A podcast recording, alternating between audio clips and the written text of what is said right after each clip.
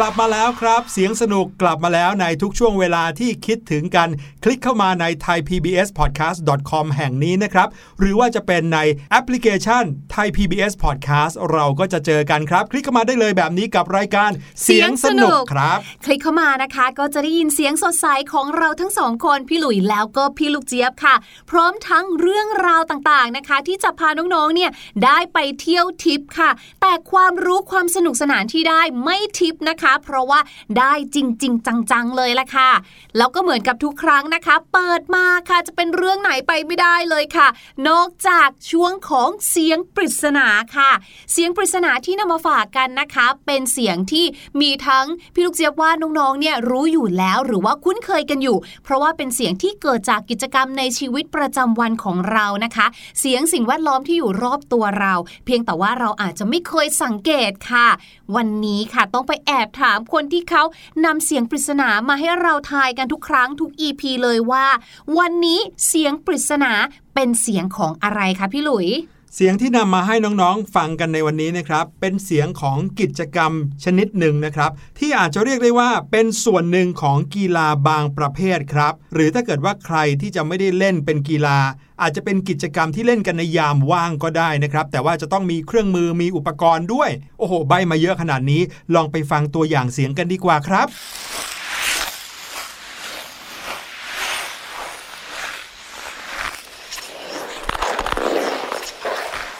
พี่ห ลุยคะ มันเป็นกีฬายังไงคะ การทำน้ำแข็งใสเนี่ยค่ะอ้าวพี่ลูกเจี๊ยบได้ยินเหมือนเป็นเสียงขูดน้ำแข็งใสเหรอครับนั่นนะสิคะน้องๆล่ะครับ ได้ยินเหมือนกับพี่ลูกเจี๊ยบหรือเปล่า พี่หลุยว่านะ มีความเป็นไปได้มีเหตุผลเหมือนกันนะ ที่พี่ลูกเจี๊ยบบอกว่าได้ยินเสียงเหมือนขูดน้ำแข็งเลยเนี่ย ใช่ถึงได้ถามไงคะว่าการขูดน้ำแข็งใสเนี่ย มันเป็นกีฬาตรงไหนคะเนี่ย กีฬาแข่งขูดน้ำแข็งอย่างนี้ไหมเอออันนี้ก็น่าสนใจนะ โอลิมปิกควรจะต้องใส่ลงไปหรือว่าบรรจุลงไปนะคะเนี่ยอะน้องๆ ลองเดาดูแล้วกันนะครับว่าเสียงปริศนาในวันนี้เป็นเสียงของอะไรครับแต่ว่าตอนนี้ได้เวลาที่พี่หลุย แล้วก็พี่ลูกเจี๊ยบจะพาน้องๆไปเที่ยวกันแล้วครับ ในประเทศไทยเราถึงแม้ว่าจะมีมาตรการที่ปฏิบัติกันอย่างเข้มงวด แล้วก็ตั้งการสูงมากเพื่อที่จะป้องกันการแพร่ระบาดของเชื้อไวรัสโควิด -19 นะครับแต่ก็มีบางพื้นที่ที่เขาเปิดพื้นที่ให้นักท่องเที่ยวได้ไปเที่ยวกันแล้วนะครับ นั่นก็คือจังหวัดภูเก็ตครับ พี่หลุยกับพี่ลูกเจี๊ยบก็เลยจะพาน้องๆนะครับ ไปไหว้พระเป็นสิริมงคลกันสักหน่อย ที่วัดคู่บ้านคู่เมืองของจังหวัดภูเก็ตเลยครับ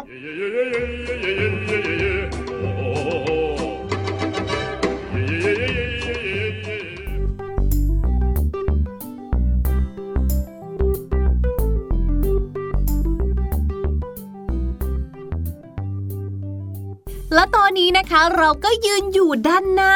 วัดชัยธาราราม หรือวัดฉลองนั่นเองค่ะ เอ๊ะอันนี้เกี่ยวข้องกับเพลงท่าฉลอม พี่ลูกเจี๊ยบคะอันนั้นท่าฉลอมท่าฉลอมอ๋ออัอันนี้วัดฉลอง เออใช่ ตัวสะกดสุดท้ายไม่เหมือนกันนะคะ แม่กงกับแม่กมนั่นเอง ใช่ครับ อย่างที่บอกกับน้องๆเอาไว้นะครับว่า ในเมื่อภูเก็ตเขาเปิดจังหวัดแล้วนะครับ นักท่องเที่ยวที่มาจากต่างประเทศเนี่ยนั่งเครื่องบินมาลงที่จังหวัดภูเก็ต แล้วก็สามารถท่องเที่ยวในจังหวัดภูเก็ตได้ด้วยนะครับ ถือเป็นอีกหนึ่งช่องทางของรายได้ที่เข้ามาในประเทศไทย กับโมเดลที่ชื่อว่าภูเก็ต Sandbox พี่หลุยกับพี่ลูกเจี๊ยบก็เลยอยากจะพาน้องๆ พาคุณพ่อคุณแม่ มาไหว้พระวัดฉลอง ซึ่งถือเป็นพระคู่บ้านคู่เมืองของจังหวัดภูเก็ต แถมยังได้รู้จักกับประวัติ แล้วก็ตำนานที่น่าสนใจของวัดนี้กันด้วยครับแต่เดี๋ยวก่อนค่ะ ก่อนที่จะเดินทางเข้าวัดไปหลายๆคนได้ยินพี่หลุยบอกว่าภูเก็ต Sandbox โอ้โห เตรียมที่ตักทรายมาเลยค่ะ เตรียมมาทำไมครับพี่ลูกเจี๊ยบ เพราะหลายๆ คนพอได้ยินคำว่า Sandbox ซึ่ง Sandbox เนี่ยก็หมายถึงกระบะทรายเนี่ยนะคะ น้องๆ คนไหนที่ไปเล่นในส่วนของสนามเด็กเล่นก็อาจจะเห็นโซนนี้นะคะ ที่จะเต็มไปด้วยทราย ตรงนั้นแหละค่ะ เรียกว่า Sandbox ซึ่ง Sandbox นั้นไม่ได้เกี่ยวอะไรกับ Sandbox ที่พี่หลุยเขาพูดไปนะคะอ้าวเหรอครับ พี่หลุยอะยังนึกอยู่เลยนะครับว่าคำว่าภูเก็ต Sandbox เนี่ยน่าจะหมายถึงการชวนคนให้มาเล่นหาดทรายที่ภูเก็ต จริง ๆ มันฟังดูมันเกี่ยวข้องกันเนาะเพราะว่าภูเก็ตนั้นก็คือมีหาดทรายไงหาดทรายสายลมและแสงแดด แต่จริง ๆ แล้วเนี่ยนะคะ Sandbox เนี่ยโอ้โหคำนี้มีมานานมากแล้วค่ะ พี่ลูกเจี๊ยบเล่าสั้นๆ แบบนี้ละกันว่า ข้อที่1 Sandbox เนี่ยนะคะเขาถูกนำมาใช้ในแวดวงของบรรดา IT คอมพิวเตอร์อะไรแบบนี้ค่ะ เขาหมายถึงการทดสอบบางอย่าง เช่นทดสอบโปรแกรมแบบนี้ค่ะ อย่างที่2ค่ะ หลังจากที่อยู่ในแวดวงคอมพิวเตอร์มานะคะ เขาก็เริ่มหมุนมาอยู่ในแวดวงของธุรกิจค่ะ ก็คือการสร้างพื้นที่ผ่อนปรนกฎระเบียบหรือข้อกฎหมายต่างๆ โดยมีรัฐบาลคอยดูแล และสุดท้ายค่ะ อย่างที่ 3 พัฒนามาจนถึงนะคะ รูปแบบของบรรดาสตาร์ทอัพต่างๆ ค่ะ ก็คือสตาร์ทอัพทั้งหลายทั้งแหล่เนี่ยนะคะเขาเนี่ยก็จะสร้างพื้นที่หรือว่าสร้างโมเดลบางอย่าง ที่สนับสนุนให้คนได้มาเจอกัน เป็นแหล่งความรู้แหล่งทรัพยากรแบบนี้ค่ะ เหมือนกับที่ภูเก็ตของเราทำอยู่นะคะ ก็คือเปิดพื้นที่ให้บรรดานักลงทุนต่างๆ หรือนักท่องเที่ยว เขาได้ลงมาเหมือนที่พี่หลุยบอกก็จะได้นำเงินเข้าประเทศของเราด้วย อ๋อ อย่างนั้นแปลว่าคำว่า Sandbox ที่ใช้กับภูเก็ต Sandbox เนี่ยไม่ได้หมายถึงการชวนคนมาเล่นหาดทรายที่ภูเก็ตนะ ก็มาเล่นแล้วเอาเงินเข้ามาด้วยก็ได้นะ แต่ความหมายจริง ๆ ของ Sandbox ในที่นี้ก็คือเหมือนเป็นพื้นที่ทดลองที่เขาใช้ผ่อนปรนมาตรการต่างๆ ที่เคยมีในประเทศไทยค่ะลองดูซิว่าถ้าผ่อนปรนด้วยมาตรการที่มีขึ้นมาเฉพาะเจาะจงแล้วเนี่ยจะทำให้ประเทศไทยเราสามารถเปิดพื้นที่เปิดประเทศ เพื่อต้อนรับนักท่องเที่ยวได้หรือเปล่าอ๋อมิน่าก็เลยมีคำว่าภูเก็ต Sandbox นี่เอง ถ้าเกิดว่าทำแบบภูเก็ตแล้วได้ผลเนี่ย พี่หลุยเชื่อว่าอีกหน่อยก็คงจะมีหลาย ๆ จังหวัดที่ต่อท้ายด้วย Sandbox เหมือนกันนะ เป็นไปได้ค่ะ อะในเมื่อเรามาอยู่ในภูเก็ต Sandbox กันแล้วเนี่ยนะครับก็เลยอยากจะพาน้องๆ มาไหว้พระวัดฉลองครับ ซึ่งเป็นวัดคู่บ้านคู่เมืองของจังหวัดภูเก็ต เพื่อเป็นสิริมงคลกันสักหน่อยครับ ก่อนที่จะไปรู้จักกับพื้นที่หลาย ๆ จุด ในวัดฉลองนะครับ เรามารู้จักกับประวัติของวัดฉลองแห่งนี้กันดีกว่าถึงแม้ว่าวัดฉลองจะอยู่ในพื้นที่จังหวัดภูเก็ตแต่ก็เป็นวัดที่ไม่ได้อยู่ติดทะเลนะครับพี่ลูกเจี๊ยบ วัดฉลองเนี่ยตั้งอยู่ที่ตำบลฉลองอยู่กลางอำเภอเมืองจังหวัดภูเก็ตเลย แถมนะคะ วัดฉลองเนี่ยก็ไม่เคยมีบันทึกอะไรบอกเอาไว้เลยค่ะว่าสร้างขึ้นเมื่อไหร่กันแน่ แต่ว่ามีชื่อวัดฉลองเนี่ยนะคะปรากฏอยู่ในบันทึกของรัชกาลที่ 3 และต่อมาในสมัยรัชกาลที่ 5 พระบาทสมเด็จพระจุลจอมเกล้าเจ้าอยู่หัวเนี่ยก็ทรงเปลี่ยนชื่อวัดฉลองให้เป็นวัดชัยธารารามค่ะ วัดนี้นะคะเป็นที่ประดิษฐานรูปหล่อของหลวงพ่อแช่ม หรือพระครูวิสุทธิวงศาจารย์ ยานมุนีนั่นเองค่ะ หลวงพ่อแช่มเนี่ยนะคะ สมัยที่ท่านยังมีชีวิตอยู่ ท่านเป็นที่พึ่งของชาวบ้านในเรื่องของการรักษาโรคค่ะ เนื่องจากว่าท่านเป็นพระที่มีศาสตร์วิชา ในด้านการปรุงยาสมุนไพรและการรักษาโรคค่ะ แถมนะคะยังสามารถเข้าเฝือกผู้ป่วยกระดูกหักได้อีกด้วย ก่อนที่จะเข้าไปนะคะ พี่ลูกเจี๊ยบหย่อนเรื่องที่น่าสนใจอีกหนึ่งเรื่องค่ะ นั่นก็คือ วัดฉลองแห่งนี้เนี่ยนะคะ ยังเป็นที่ตั้งของพระมหาธาตุเจดีย์พระจอมไทยบารมี ซึ่งนี่นะคะเป็นที่ประดิษฐานของพระบรมสารีริกธาตุของพระพุทธเจ้า ที่นำมาจากศรีลังกาด้วยค่ะครับเห็นไหมล่ะว่าที่เนี่ยน่าเที่ยวจะตาย ถ้าอย่างนั้นเราเข้าไปด้านในกันดีกว่าค่ะ เมื่อเข้ามาถึงภายในรั้ววัดฉลองแล้วเนี่ยนะครับ ที่แรกที่เราจะต้องพุ่งตรงไปเลยก็คือไปนมัสการรูปของหลวงพ่อแช่ม วัดฉลองซะก่อนครับอย่างที่พี่ลูกเจี๊ยบเล่าเมื่อกี้นี้นะครับว่าหลวงพ่อแช่มเนี่ยเรียกได้ว่าเป็นพระอริยสงฆ์คู่วัดฉลองเลยทีเดียวครับ ดังนั้นจึงมีรูปหล่อสำริดของหลวงพ่อแช่มอยู่ในพระอุโบสถตรงนี้นะครับ นอกจากหลวงพ่อแช่มแล้วก็ยังมีหลวงพ่อช่วง แล้วก็หลวงพ่อเกลื่อม ซึ่งเป็นที่เคารพศรัทธาของชาวบ้านเป็นอันมากเลยละครับ ซึ่งชื่อของหลวงพ่อทั้งสองนี้นอกจากหลวงพ่อแช่มแล้วเนี่ยนะครับ ก็มีชื่อเสียงในเรื่องของการปรุงยาสมุนไพร แล้วก็การรักษาโรคอีกด้วยครับ ปัจจุบันนะครับ พระทั้ง 3 รูปนี้ก็มรณภาพไปหมดแล้วครับ แต่ก็ยังมีชาวบ้านที่มีเรื่องทุกข์ร้อน ก็จะไปกราบไหว้ไปบนบานสารกล่าวไม่ขาดสายเลยละครับ และรูปหล่อของทั้ง 3 ท่านนี้นะครับ ก็ถูกประดิษฐานอยู่ที่วิหารกลางวัดเลยทีเดียว สวยงามมากๆและในแต่ละวันนะครับรวมไปถึงวันนี้ ก็มีผู้คนทั้งชาวไทยชาวต่างชาติ มากราบไหว้เป็นจำนวนมากเลยล่ะครับ มาทางด้านหลังวัดกันบ้างดีกว่าค่ะ ตรงนี้นะคะก็จะมีพระมหาเจดีย์พระจอมไทยตั้งอยู่ค่ะ ภายในเนี่ยนะคะเงียบสงบเห็นไหมชั้นแรกนี้นะคะจะเป็นที่ประดิษฐานพระพุทธรูปปางต่างๆ มากมายเลยนะคะ ส่วนตรงด้านข้างผนังนี้นะคะ ก็จะเป็นภาพวาดพระพุทธประวัติของพระพุทธเจ้านั่นเองค่ะ ไม่ว่าจะเป็นตอนประสูติตรัสรู้หรือว่าปรินิพาน ลายเส้นสวยมากๆเลยค่ะ แล้วถ้าเกิดว่าเรานะคะ ขึ้นไปด้านบนสุดค่ะ มากันเลย บนสุดนี้นะคะจะเป็นที่ประดิษฐานของพระบรมสารีริกธาตุค่ะ ส่วนด้านนอกของเจดีย์ถ้าเรามองออกไปเนี่ยนะคะ เห็นไหมวิวทิวทัศน์เนี่ยสวยงามจริง ๆ ค่ะ เรียกได้ว่ามองออกไปเนี่ย เห็นบริเวณในวัดทั้งหมดเลย อืมแค่สองแห่งนี้ก็น่าสนใจมากๆแล้วนะครับ แต่ยังไม่หมดครับสถานที่ที่น่าสนใจในวัดฉลองแห่งนี้นะครับ ยังมีพระประธานของวัดนะครับ อยู่ในพระอุโบสถ ชาวบ้านเรียกกันว่าท่านเจ้าวัดครับ ท่านเจ้าวัดคือพระประธานในวิหารเก่าแก่ ที่เป็นที่ตั้งของวัดฉลองมาตั้งแต่โบราณเลยนะครับ ก่อนที่จะย้ายออกมาตั้งอยู่ในที่ปัจจุบันตรงนี้ ด้านซ้ายของท่านเจ้าวัดเนี่ยจะมีรูปหล่อของชายชราที่นั่งอยู่ ชาวบ้านเรียกรูปหล่อนี้นะครับว่า ตาขี้เหล็ก ส่วนด้านขวาของพระประธานจะมีรูปหล่อเป็นยักษ์นะครับ เรียกว่านนทรีครับ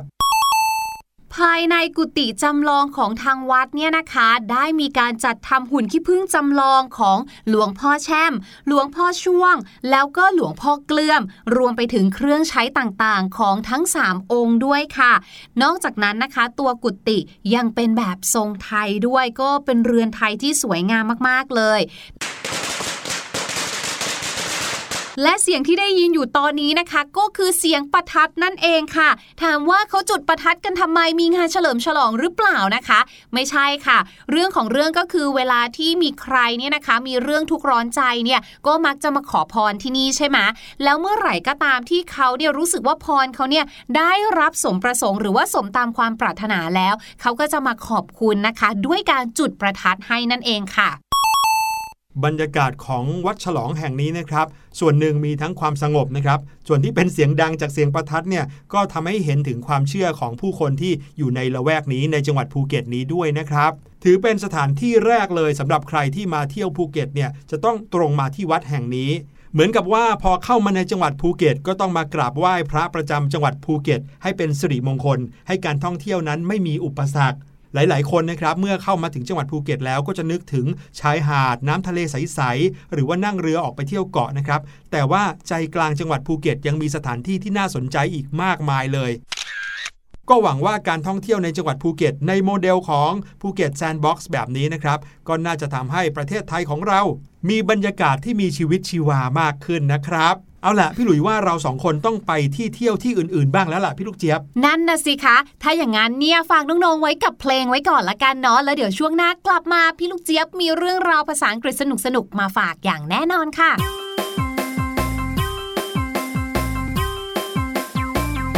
มันเป็นเรื่องด่วนต้องทำทันที มันเป็นเรื่องด่วนต้องทำเดี๋ยวนี้ ต้องทำเดี๋ยวนี้ด่วน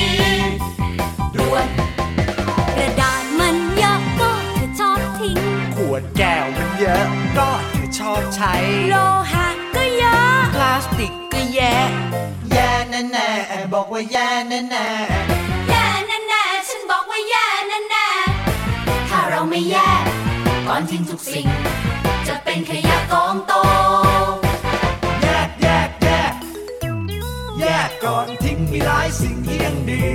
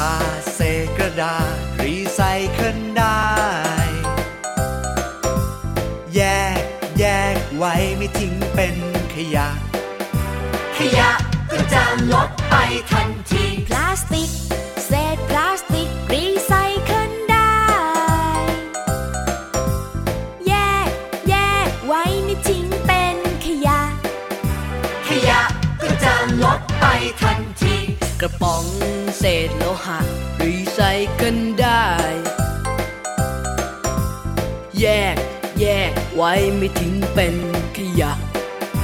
ขยะก็จะลดไปทันที แก้วนี่แยกแก้ว กระดาษในแยกกระดาษ พลาสติกนะแยกพลาสติก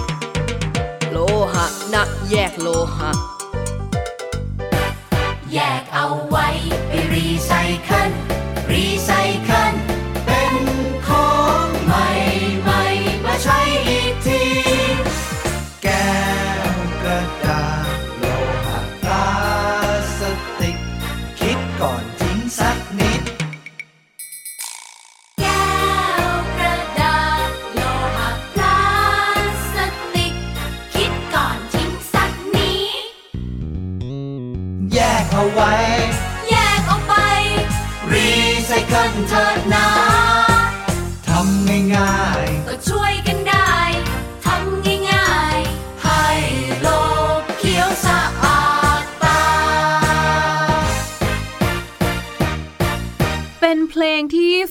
นี่ยอยู่เฉยๆ ไม่ได้เลยนะคะ จะต้องเต้นตามเลยค่ะ กับเพลงที่ชื่อว่าเมดเล่แยกขยะนะคะ ยิ่งในช่วงนี้ยุคโควิดนี้นะคะ ยิ่งต้องแยกขยะเลยค่ะ บรรดาขยะที่เป็นหน้ากากนะคะ วิธีการแยกให้ถูกต้องนะคะ ก็คือจะต้องม้วนเอาด้านในที่ติดกับปากของเราจมูกของเราเนี่ยนะคะ ไว้ด้านในนะ ม้วนเสร็จแล้วก็รัดหนังยางให้เรียบร้อย หรือใช้หางของเขาที่เกี่ยวหูเนี่ยค่ะ มัดตัวเขาเองแล้วใส่ไว้ในถุงพลาสติกนะคะ ทิ้งในถังขยะอันตราย หรือถ้าไม่มีถุงพลาสติกใสค่ะ มัดถุงพลาสติกธรรมดา แต่ใช้ปากกาเขียนบนถุงนิดนึงค่ะว่า เป็นหน้ากากอนามัยที่ใช้แล้วอืมอันนี้เป็นการแยกขยะโดยเฉพาะในช่วงเวลาการระบาดของโควิด -19 เลยนะ ถูกต้องค่ะ แล้วพอพูดถึงบรรดาเรื่องขยะต่างๆนะคะ พี่ลูกเจี๊ยบก็นึกถึงบรรดาขยะอื่น ๆ ที่เป็นขยะใกล้ตัวเหมือนกันยกตัวอย่าง เช่นทิชชู่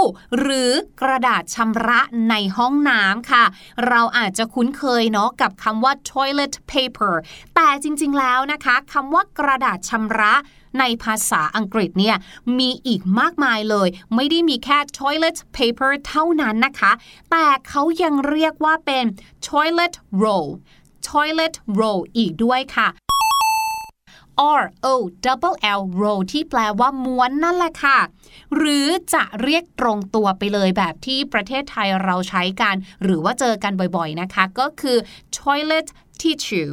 toilet tissue ก็ได้เหมือนกัน แต่ถ้าเกิดว่าใครนะคะไปเจอค่ะ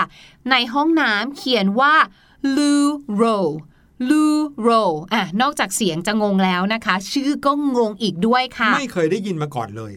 L double O loo ค่ะ แล้วก็เว้นวรรคนะคะ R O double L roll ที่แปลว่าม้วนนั่นแหละค่ะ ที่เขาใช้คำว่า loo roll นะคะ เนื่องจากว่าคำศัพท์นี้เนี่ย เป็นของฝั่งอังกฤษหรือว่า British English นั่นเอง แปลว่าห้องน้ำที่น้องๆไปเห็นเนี่ยถ้าไม่ใช่ว่าอยู่ในประเทศอังกฤษ หรือใช้กันในแถบอังกฤษเนี่ยนะคะ แปลว่าเจ้าของห้องน้ำเป็นคนอังกฤษอย่างแน่นอนค่ะอืมเพราะว่าคนอังกฤษเนี่ยนะคะ เขามักจะเรียกห้องน้ำสั้นๆว่า loo ค่ะ L double O loo อ๋อ เป็นอย่างนี้นี่เอง ใช่ อีกหนึ่งอย่างนะคะที่เมื่อน้องๆ เนี่ยเข้าห้องน้ำไปแล้วเนี่ยก็คืออย่าลืมกดชักโครกด้วยนะคะ ในภาษาอังกฤษก็คือ please flush please flush นะคะ F L U S H flush ก็แปลว่ากดชักโครกนั่นเองค่ะ please flush ก็คืออย่าลืมกดชักโครก after use หลังจากใช้ด้วยนะจ๊ะ แต่ว่านะคะไม่ใช่ทุกสิ่งที่น้องๆ เนี่ยจะสามารถทิ้งลงไปใน toilet bowl หรือว่าในชักโครกได้นะคะ บรรดาทิชชู่หรือว่ากระดาษชำระเนี่ยต้องทิ้งออกมาด้านนอก หรือว่าทิ้งใส่ถังขยะ หรือ trash can บางคนอาจจะเคยได้ยิน trash bin ใช้ได้เหมือนกันนะคะ อันนี้เนี่ยหมายถึงถังขยะนั่นเองค่ะ หรือบางคนนะคะอาจจะไปคุ้นเคยกับคำว่า waste basket อันนั้นก็แปลว่าถังขยะ เพราะคำว่า waste นะคะ W A S T E waste เนี่ยก็แปลว่าขยะหรือว่าของเสีย ส่วน basket ก็คือตะกร้า เมื่อเอามารวมกันก็คือ ถังขยะนั่นแหละค่ะ แต่ยังไงก็แล้วแต่นะคะ การใช้คำว่า trash ที่หมายถึงขยะเนี่ยหรือแม้กระทั่งคำอื่นๆ ที่น้องๆ อาจจะเคยผ่านหูผ่านตามาบ้าง อย่างคำว่า garbage อะพี่หลุยรู้จักคำนี้ไหม garbage ก็มีความหมายว่าขยะเหมือนกัน ใช่ G A R B A G E garbage นะคะ แปลว่าขยะเหมือนกัน หรืออีกหนึ่งคำคำนี้พี่หลุยต้องรู้จักแน่นอน เพราะว่าพี่หลุยนั้นเป็นหนุ่มอังกฤษนะคะ ก็คือคำว่า rubbish rabbit มันกระต่ายไม่ใช่เหรอครับ พี่ลูกเจี๊ยบ rabbit อะแปลว่ากระต่ายค่ะ แต่ถ้า rubbish นะคะ or u double b i s h เนี่ยนะคะ rubbish อันนี้เนี่ยหมายถึงขยะ แล้วเขาก็เป็นคำศัพท์ที่ใช้กันทางฝั่งของ British English ด้วยค่ะอืม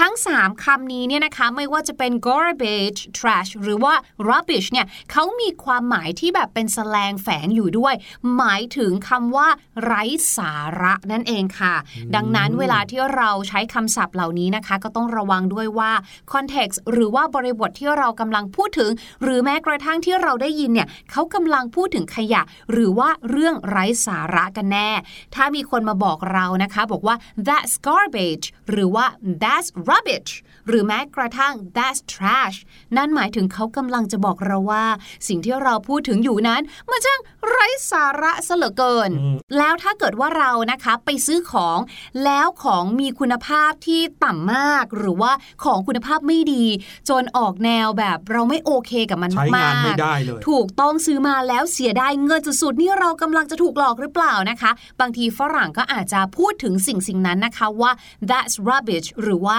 that's a waste ก็คือเป็นของที่แบบเสียดายเสียเปล่าเงินเสียเปล่าแบบนี้ก็ได้เช่นเดียวกันค่ะ ขอบคุณพี่ลูกเจี๊ยบมาก ๆ เลยครับเอาล่ะแต่ว่าตอนนี้ได้เวลาที่เราจะไปเฉลยกันแล้วละครับ ว่าเสียงปริศนาที่ฝากเอาไว้ตั้งแต่ต้นรายการให้น้องๆฟังกันเนี่ย เป็นเสียงของอะไร ลองไปฟังกันอีกสักทีนะครับ